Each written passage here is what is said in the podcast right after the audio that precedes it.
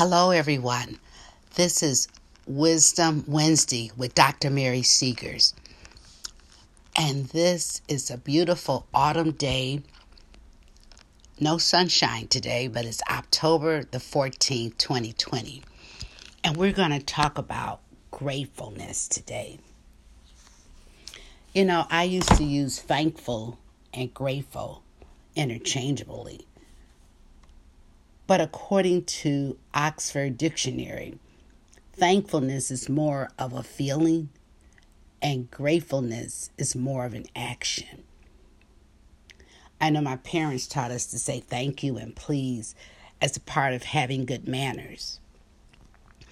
And as I was doing my research, it was quite interesting to learn from psychologytoday.com that grateful people are much more engaged with their environment, leading to greater personal growth and self acceptance.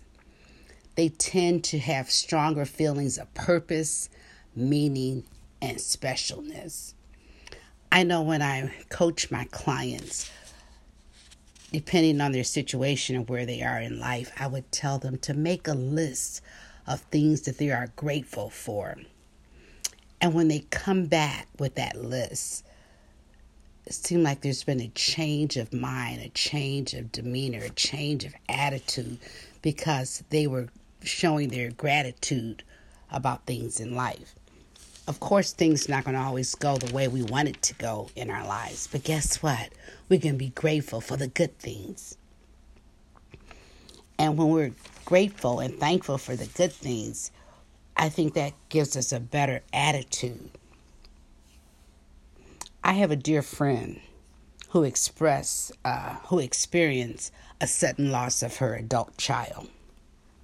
However, she expressed her gratitude for having this child in her life as long as she had her. Now, of course, she was grieving as well, but her whole attitude was more about how grateful she was to experience her love and her relationship that she had with her daughter. Wow, isn't that powerful? So, I would like to suggest a few things about being grateful and how to be more grateful.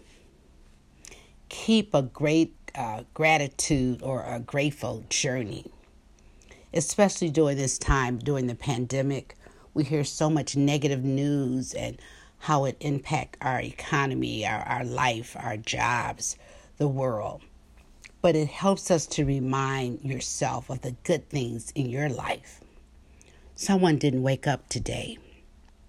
So you are alive and you're breathing. And that is something to be grateful for. And then when you write it down, it just helps you to remember and recall those instances of things you can be grateful for. Number two, remember the bad will help you to remember how difficult life has used to be and how far you have come from. That contrast is fertile ground for gratefulness. Learn prayers of gratitude. Your heart will rejoice and your spirit will long for the thought of being grateful for life. Put number four, you can put your gratitude in practice. Have you written a handwritten letter lately to your friend? Share with that friend how grateful you are to have that relationship with that person. I don't want that to be a lost art, handwriting notes and letters. It's a powerful way to say that you're grateful. Another way to put your gratitude in practice is to do a smile. To smile. I know it's difficult with the mask when we go out, but your loved ones, have they seen you smile lately? A smile is a universal gesture of saying, I love you, I appreciate you, I'm thankful that you're in my life. Smile more often. That is another form of gratitude. And last way you can show your gratitude is to count your blessing every day. You know, uh, when you look in the mirror, you can just say, I'm here for a reason. I'm going to fulfill my purpose. And because of that, that is something to be thankful for.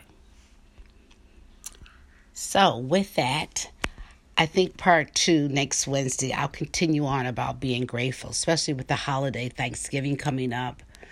And that's a lot of times when family members will come together and share what they're thankful for and what they're grateful for. But don't wait until Thanksgiving. Be thankful and grateful every day of your life. And I promise you that will be better for you and for better those for better for those that are around you. Until next time, have a wonderful, wonderful, and be grateful for this day. Bye for now.